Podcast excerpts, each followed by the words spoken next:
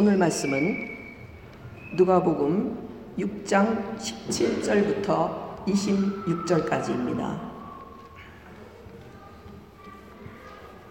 제가 봉독하겠습니다. 예수께서 그들과 함께 내려오사 평지에 서시니 그 제자의 많은 무리와 예수의 말씀도 듣고 병 고침을 받으려고 유대 사방과 예루살렘과 두로와 시돈의 해안으로부터 온 많은 사람 백성도 있더라. 더러운 귀신에게 고난받는 자들도 고침을 받는지라. 온 무리가 예수를 만지려고 힘쓰니 이는 능력이 예수께로부터 나와서 모든 사람을 낫게 함이러라. 예수께서 눈을 들어 제자들을 보시고 이르시되 너희 가난한 자는 복이 있나니 하나님의 나라가 너희 것이며 지금 줄인 자는 복이 있나니 너희가 배부름을 얻을 것이며 지금 우는 자는 복이 있나니 너희가 웃을 것이며 인자로 말미암아 사람들이 너희를 미워하며 멀리하고 욕하고 너희 이름을 악하다 하여 버릴 때에는 너희에게 복이 있도다. 그날에 기뻐하고 뛰놀라 하늘에서 너희 상이 큼이라. 그들의 조상들이 선지자들에게 이와 같이 하였느니라. 그러나 화 있을진저 너희 부요한 자여 너희는 너희의 위로를 이미 받았도다. 화 있을진저 지금 너희 배부른 자여 너희는 줄이리라 로다. 화 있을진저 너희 지금 웃는 자여 너희가 애통하며 울리로다. 모든 사람이 너희를 칭찬하면 화가 있도다. 그들의 조상들이 거짓 선지자들에게 이와 같이 하였느니라. 아멘. 오늘 말씀 속에는 복이라는 단어가 많이 나옵니다. 그래서 복에 대해서 한번 생각해 봤습니다. 저희는 한국 사람으로서 새해가 되면 서로 새해 복 많이 받으세요 하고 인사합니다. 그런데 서로 굉장히 멋쩍어 합니다. 기독교는 구복신앙이 아니라고 많이 들었기 때문이겠지. 그래서 제가 어, 복이라는 글자 자체에 들어있는 의미를 또 한번 찾아왔습니다. 찾아보니까 음식과 술을 잘 차리고 제사를 지내면 하늘로부터 복 받는다는 그 의미가 있고 아주 좋은 운수나 큰 행운 등 삶에서 누리는 운, 좋은 현상과 그것에서 얻어지는 기쁨과 즐거움을 복이라고 하니 사실 크리스찬으로서는 어, 좀 생각해 봐야 되는 단어인 것 같습니다. 그 다음에 제가 또 복이라는 단어를 성경 사전에서 한번 보았습니다. 기니까 제가 요약해 봤습니다. 성경 사전에서 이야기하기를 복이라는 단어는 그 중요한 점은 그 내용에 있지 않고 하나님과 개인 또는 하나님과 공동체와의 관계에 있다고 이렇게 정의했습니다. 그래서 그 관계의 근거에서 하나님께서 좋은 것으로 복을 주신다고 했습니다. 성경에서의 복은 2차적인 것이지 1차적인 것이 아닙니다. 하나님께서 그 생명을 주시는 하나님과의 좋은 관계 때문에 따라오는 이 유익한 것이지요. 그래서 특별히 시편 1편에서 의인과 악인 또 어, 형통함과 마음이라는 단어가 나오는데 그것이 바로 하나님과 인간의 관계겠지요. 그럼 이제 오늘 본문으로 돌아보겠습니다. 어, 가서 먼저 그 앞에 배경을 먼저 어, 요약하겠습니다. 누가복음 4장부터 예수님은 사역을 시작하셨습니다. 그래서 어, 말씀을 가르치시고 그리고 어, 그 말씀은 하나님의 나라에 대한 것이었고 그리고 어, 치유를 하시고 귀신을 쫓아내시는 일을 하셨지요. 그 다음에 5장, 6장에서는 제자들을 모으는 장면이 있습니다. 그리고 바로 전에 저희가 읽기 바로 전에는 예수님께서 산에 올라가서 기도하시고 그런 후에 제자들 중에서 12명을 택해서 사도라고 어, 부르셨습니다. 그러면 이제 그리고 난 다음에 예수님은 평지로 내려오셨습니다. 그래서 그 평지에는 엄청난 많은 사람들이 모여온 것을 성경에는 어, 표현하고 있지요. 그래서 예수님은 이때까지 하셨던 그 일, 말씀을 가리키는 일, 즉 하늘나라에 대한 그 메시지와 그리고 병자를 고치시고 귀신을 쫓아내는 일을 계속 하셨습니다. 이 장면은 참으로 감동적입니다. 한번 상상을 해보세요. 그 자리에서 병고침을 받은 자들과 그, 가, 그 가족들이 얼마나 기뻐했겠습니까? 또 귀신이 나가서 제정신이 든 사람들이 얼마나 기뻐하고 춤추는 모습과 또 한쪽에서는 하나님께서 하나님의 그 나라에 대한 진리의 말씀 그 말씀을 듣고 감동해서 눈물을 흘리며 그들이 그 감동하는 장면들이 있습니다. 이걸 생각할 때 또 한쪽에서는 할렐루야 한화하는 그 소리와 그런 모든 것이 보는 듯합니다. 그곳에는 성경에 보니까 제자의 많은 무리가 있었고 또 유대 사방 전체에서 많이 몰려왔다고 했습니다. 그리고 그들은 모두 예수님의 메시지를 이제 들을 준비가 되었겠지요. 그런데 누가 보면서는 이제 예수님께서 제자들에게 말씀하셨다고 하셨습니다. 제자라는 말은 배우는 학생이라는 뜻이겠지요. 그래서 제자는 예수님의 제자들은 이렇게 예수님의 말씀을 듣고 하나님 나라에 대해서 그 말씀을 듣고 영접한 자들이고 그리고 그들도 어, 치유와 회복을 맛보고 있는 중입니다. 그리고 또 그들은 예수님이 하시는 것을 보았습니다.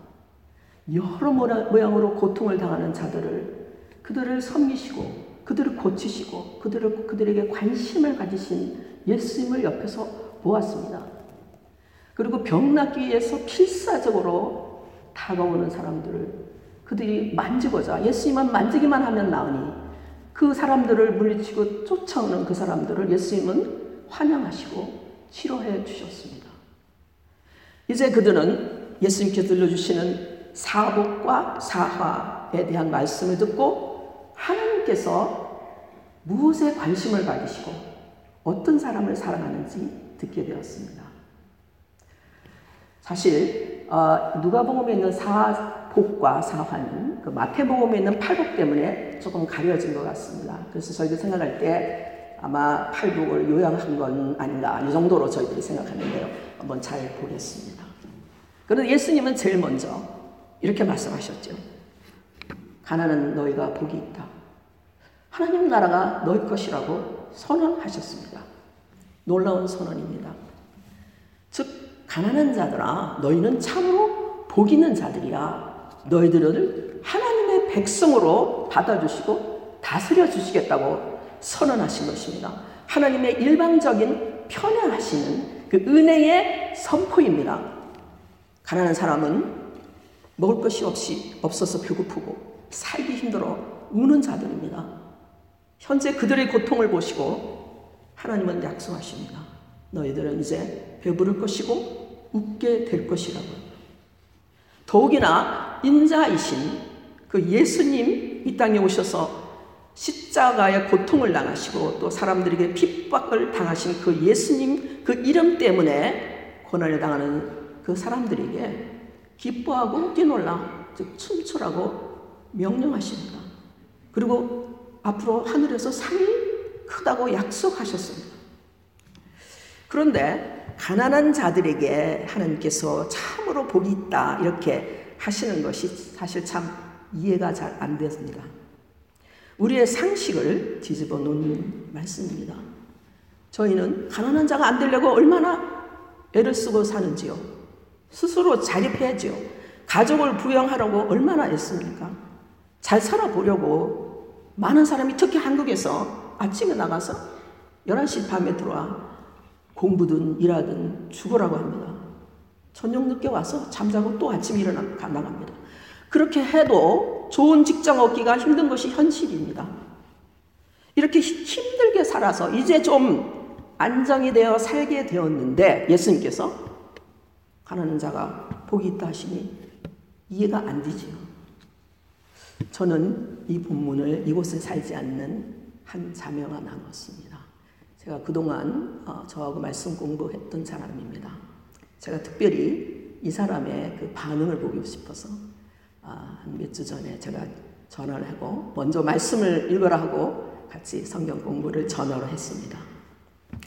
그는 장애자인 아버지가 자신의 원한 때문에 남에게 무시받고 사는 것이 싫고 그래서 인정받고 살고 싶어서 정말 죽으라고 일하는 그러한 그 아버지로부터 어릴 때부터 돈이 최고야.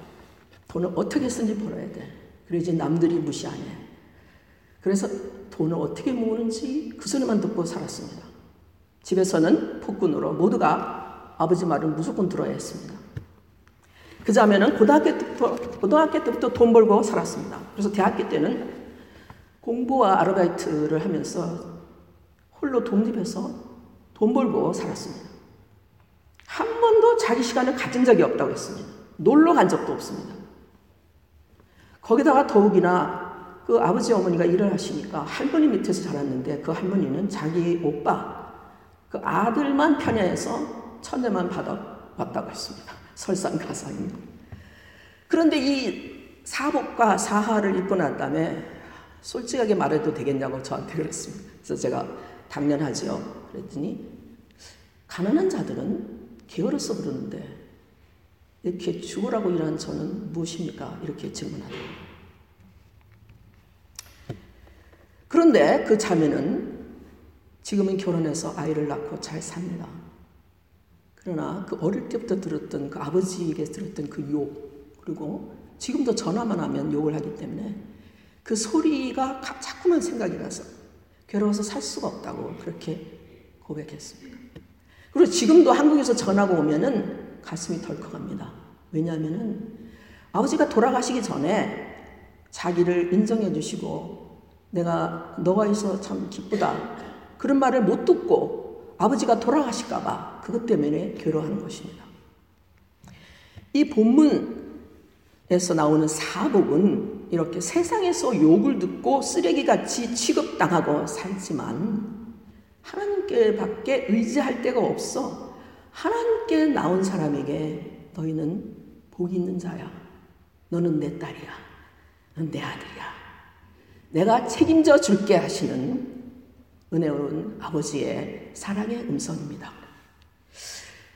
가난한 사람 자체에 어떤 좋은 것이 있다든가 그 궁핍한 상태 그 자체가 아니라 하나님 보시기에 창조주 하나님께서 보실 때 이 세상이 하나님의 목적에 따라 하나님의 뜻에 따라 돌아가지 않고 사람의 욕심대로 돌아가면서 그 세상에서 괴롭게 사는 그 사람들을 보시고 마음 아파하시고 그리고 그들을 받아주시려고 하시는 하나님 아버지의 사랑의 마음입니다. 예수님께서도 이렇게 말씀하셨습니다. 인자는 잃어버린 자를 찾아 구원하러 오셨다고 하셨습니다. 내가 의인을 부르러 온 것이 아니라 죄인을 부르러 왔다고 하셨습니다. 우리가 다 죄인인데 예수님께서 이렇게 말씀하신 이유가 있지요. 또한 탕자의 비유에서 보듯이 아버지가 아버지 것 가지고 나서 다 탕진하고 그리고 거지가 돼서야 아버지 집으로 돌아온 그 아들을 기다리신 하나님 아버지께서 그가 돌아왔을 때 그에게 새 옷을 입히고 반지를 끼워 아들인 것을 다시 확인하시고 회복하게 해주셨습니다. 바로 이 아버지가 우리의 하나님이시며 탕자는 우리지요. 예수님께서 이처럼 세상에 오셔서 말씀을 가르치시고 돌보시 섬기시고 그런 것은 그 중에 하나님 나라의 말씀과 그 하나님 나라의 초대를 듣고 회개하고 하나님께로 돌아와서 이제는 더 이상 자기의 자기가 주인이 되는 삶이 아니라 하나님께서 다스리는 그 나라에 사모하고 그 나라를 영접하는 그러한 사람들을 찾기 위해서 오신 것이지요. 힘없고 의지할 데 없고 세상을 더 이상 내 힘으로는 살 수 없다고 그렇게 확실하게 인정한 그 사람이 가난한 사람이잖아요. 그 사람들은 예수님께서 주시는 이런 복음의 말씀을 그 초대를 기뻐하며 믿음으로 받아들이는 것이 당연하지요.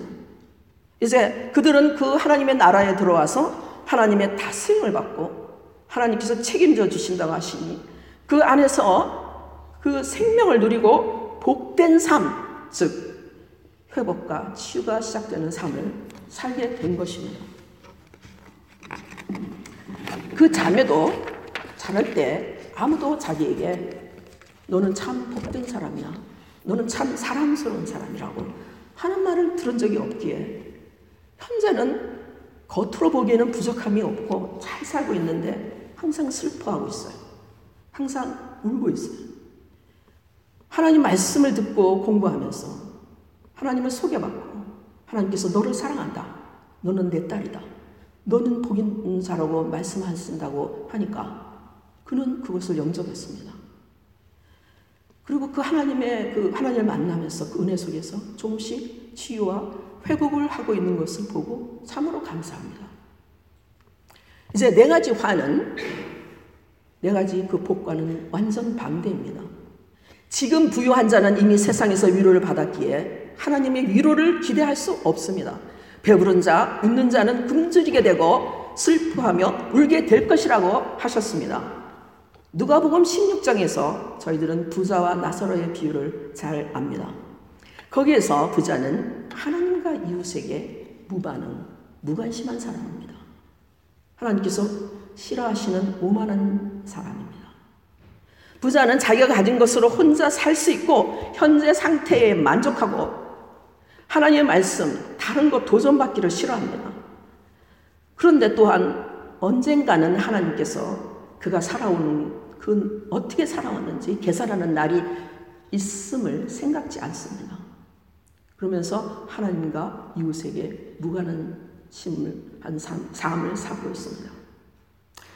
예수님의 제자로서 교회에 나와 예배하고 신자라고 살지만 하나님께서 모른다고 할 사람이 있다는 말씀입니다. 참으로 무서운 말씀입니다.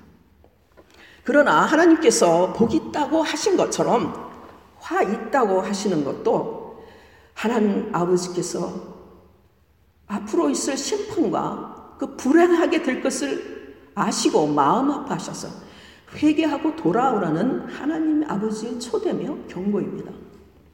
제자들에게 이 말씀을 들려주시는 것은 사람을 지으시고 사람을 가장 잘 아시기에 사람은 조금만 놔두면 자기 중심주의와 물질주의로 가기 때문에 그 속에서 그냥 살기 때문에 그러다가 결국에는 아무 쓸데없는 쭉정이 인생이 되기 때문에 하나님을 믿고 사랑하고 이웃을 사랑하며 살라고 하시는 하나님의 사랑의 음성입니다.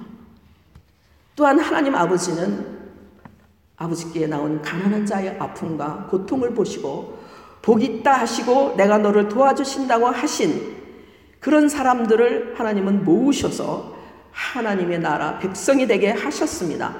그러신 하나님은 우리에게 하나님의 관심이 어디 있는지를 보여주시려고 하시는 것입니다. 하나님께서는, 하나님께는 어떤 사람 한 사람 한 사람도 귀하지 않은 사람이 없습니다. 무가치한 자가 없습니다. 오히려 자신의 힘으로 더 이상 살 수 없어서 하나님 앞에 나온 자를 귀하게 보시며 그를 복되다 하시는 하나님입니다. 현재 저희는 거의 다가 거의 모두가 배고파서 고달픈 삶 때문에 힘들어 우는 그런 사람은 좀 더 드문 것 같습니다. 오히려 이 부자이기 때문에 이 말씀을 들으면 빨리 지나가고 싶은 마음이 생깁니다. 그러나 저희는 누구입니까? 저희는 예수 그리스도의 십자가로 부활로 그 아브라함에게 약속하셨던 땅의 모든 족속이 복을 받을 것이라고 하신 그 약속이 이루어져서 저희도 그 예수님이 오셔서 복음을 듣고 회개하고 하나님 나라에 들어온 백성입니다. 하나님 나라는 예수께서 다시 오실 때 완성될 것이고 지금도 하나님은 만물을 회복하고 계십니다. 그런 일을 하고 계십니다. 주님의 제자된 저희를 사용하사 하나님의 나라를 넓히고 계시기에 우리에게 하나님의 어디에 관심이 있는가는 아주 중요합니다. 하나님께서는 길을 고 헤매며 인생의 목적과 의미를 몰라 울던 저를, 저희들을 한 사람 한 사람 불러주셨고, 돌아온 저희를 하나님의 백성으로 삼아주셨습니다.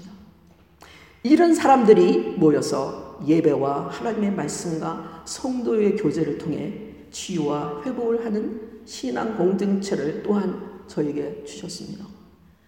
그런데 그 신앙 공동체에는 정말로 다양한 사람들이 있습니다. 만날수록 정말 다르고 다양한 문제들을 가지고 있습니다. 저하고 처지가 비슷한 사람, 교육, 가정, 취미가 비슷한 사람이라면 그것도 어, 좀 힘듭니다. 왜냐하면 저희들이 가정을 가지고 있으면 살아보면 그렇지요. 그런데 교회 공동체는 정말 다른 사람들이 모여서 있기 때문에 끊임없는 예배와 하나님의 말씀과 도움과 인도 없이는 존재할 수도 없는 것을 저희들이 철저하게 느낍니다.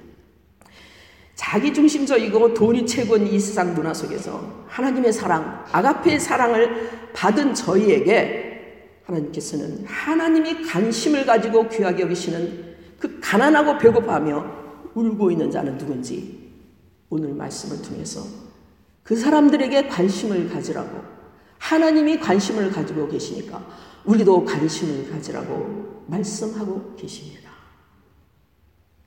기도하겠습니다. 은혜로우신 하나님 아버지, 아무런 조건 없는 아가페의 사랑으로 받아주시고, 그러나 하나님 편에서는 예수님의 놀라운 대속의 죽으심으로 너무나도 큰 희생으로 저희들을 아버지 집에 돌아와 살게 하시니 감사합니다. 그런데 그 사랑 안에 살면서도 다시 또 자기 중심적인 옛사람으로 옛사람이 작동하여서 나와 나만 잘 살고 내 가정만 잘 되는데 관심을 두고 사는 저희에게 다시 아버지께서 현재 무슨 일을 하시고 어디에 관심을 가지시고 계신지 말씀해 주시고 도전과 경고를 주시니 감사합니다. 만물을 회복하시고 잃어버린 자를 찾고 계신 주님, 아버지께서 복이 따신 가난한 자, 배고픈 자, 울고 있는 자에게 관심을 가지고 그들에게 복음을 전하고 섬기기를 원합니다. 또한 저희 교회가 주님께서 하셨던 것 같이 하나님 나라에 대한 말씀과 섬김, 구제와 전도와 선교에 더욱 힘쓰는 교회가 되게 하시옵소서. 저희를 도와주시옵소서. 예수 그리스도 이름으로 기도합니다. 아멘.